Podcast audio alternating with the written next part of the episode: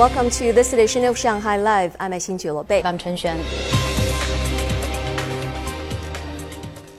The death toll has climbed to 25 in Henan province as record-breaking torrential rain continues to fall, while seven others are missing. Precipitation during a one-hour period in the provincial capital of Zhengzhou amounted to an entire month's worth of rain. President Xi Jinping today demanded authorities at all levels give top priority to ensuring people's safety and property while strictly implementing flood prevention and disaster relief measures. Here's Sun Siqi with details on rescue work. Streets in downtown Zhengzhou were flooded as cars were stuck in deep water. More than 80 bus routes were suspended, while the routes of over 100 other were changed to avoid flooded streets. A section of Metro Line 5 was flooded yesterday evening after water breached a retaining wall. Video footage showed passengers standing on seats as water rose to chest level, compressing the space for air in the carriage. We are in the carriage, and as you can see, we're waist deep in water, but the water level is even higher outside. The water was really strong, and it has gone higher than our shoulders. About a dozen of us were holding onto the railing. Rescuers arrived around 8:30 p.m., evacuated trapped passengers through the roof of the carriage and used ropes to help people move along the edge of the tunnel to safety. More than 500 people were rescued. Subway workers said the flooded section of the tunnel is at a low point between two stations. Elsewhere, water and electricity supplies were cut off in multiple residential compounds. Power was cut off after the compound's power distribution rooms were flooded, which increased the risk of electrocution. The first affiliated hospital of Zhengzhou University lost electricity last night, putting ICU patients in immediate danger after backup power ran out. Close to 3,000 medical workers distributed oxygen cylinders to each bed. About 600 patients in critical condition were transferred. A team of emergency repair workers arrived late last night to restore power in the hospital. We got a recovery truck. It got rid of roadblocks ahead of us. Otherwise, we wouldn't be able to get here. We got our system working. We're now feeding power to the ICUs. Other areas in Henan were hit by heavy rain and mudslides. At least four people died in Gongyi City to the west of Zhengzhou. Soldiers in Kaifeng were sent to repair a breached levee this morning. About 100,000 people were evacuated. Both hourly and daily precipitation shattered Zhengzhou's records yesterday. Ten other cities in Henan recorded heavy rain between Saturday and this morning. Now, Chen Xuan brings us what meteorologists say. Chen Xuan. Thank you, Bei. Forecasters say Typhoon In-fa and small storm systems have pulled in an excessive amount of water vapor to central China and warn of more torrential rain in central and northern Henan later tonight. Several conditions have to be met at the same time. You need steady atmospheric circulation and abundant water vapor. The vapor condenses after it gets lifted over Taihang and Funiu mountains. At the same time, a series of smaller storm systems keeps churning vapor towards Zhengzhou. Together, they created the extreme weather condition that is breaking records. The rain will continue for the next three days in Henan. Stay safe from geological disasters induced by the storm and keep away from mountainous areas. Across the country, the Ministry of Transportation said 29 segments on 26 highways that pass through Henan province were closed.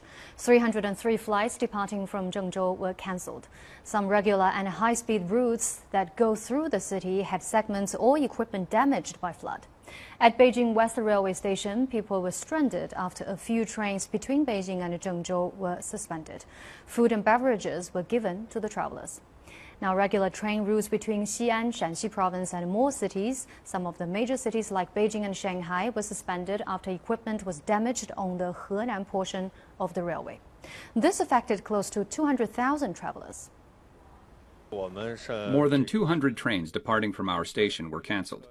That is about 60% of the total. Here at the Shanghai Hongqiao railway station, 65 trains had been cancelled since yesterday, affecting more than 15,000 passengers. More than half of them received a refund. We've processed refunds for more than 9,000 tickets, but we still have 5,000 to go. We'll send out notices on the 12306 website and the station's Weibo account the minute train services resume. Meanwhile, at uh, Shanghai airports, all of today's flights to Zhengzhou were cancelled or delayed. Some passengers bound for other parts of the country in the northwest switched to air travel after their trains were cancelled. China has released a policy document to encourage couples to have more children. It includes tax deductions plus improving services linked to child rearing and elderly care. Officials detailed the coming changes. Zhang Ye tells us more. The National Health Commission said China's total fertility rate fluctuated in the past 10 years, even though the two child policy introduced in 2015 has had a positive impact on increasing births. The Commission said the fertility rate has declined every year since 2018, adding it was still low in the first half of this year. In the near future, China will continue facing pressure to balance the population. The three child policy and support measures are expected to prevent the fertility rate from declining further. Taking care of preschoolers is often a concern for parents. The Ministry of Education said the gross three year preschool education enrollment rate is expected to exceed 90% by 2025, with accessibility to nonprofit and affordable services. By the end of May, a total of 102,000 primary and junior high schools in China had launched after school services, benefiting 65 million students who could not be picked up when school hours ended.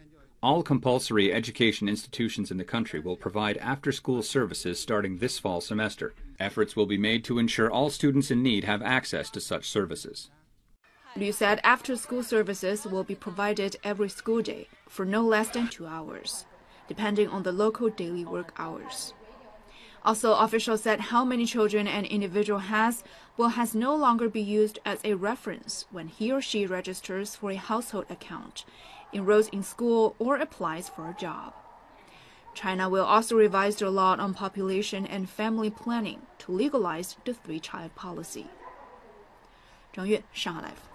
Shanghai's gross domestic product reached 2.01 trillion yuan in the first half of 2021, with all economic sectors on the rise. Lei Shuren has more. In the first six months of the year, Shanghai's GDP increased by 12.7% over the same period last year.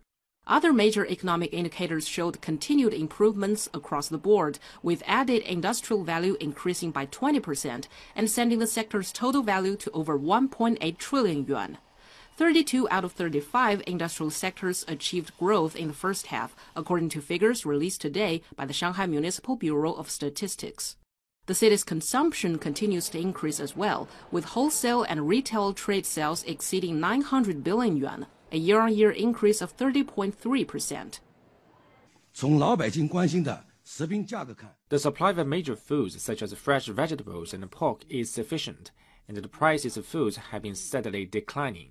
In the first half of this year, food prices fell by 0.2% year-on-year, compared to a 9.3% rise in the first half of last year. It is expected that the CPI prices will remain stable overall in the second half. At present, the domestic supply of live pigs has basically recovered, and the price of pork is generally declining.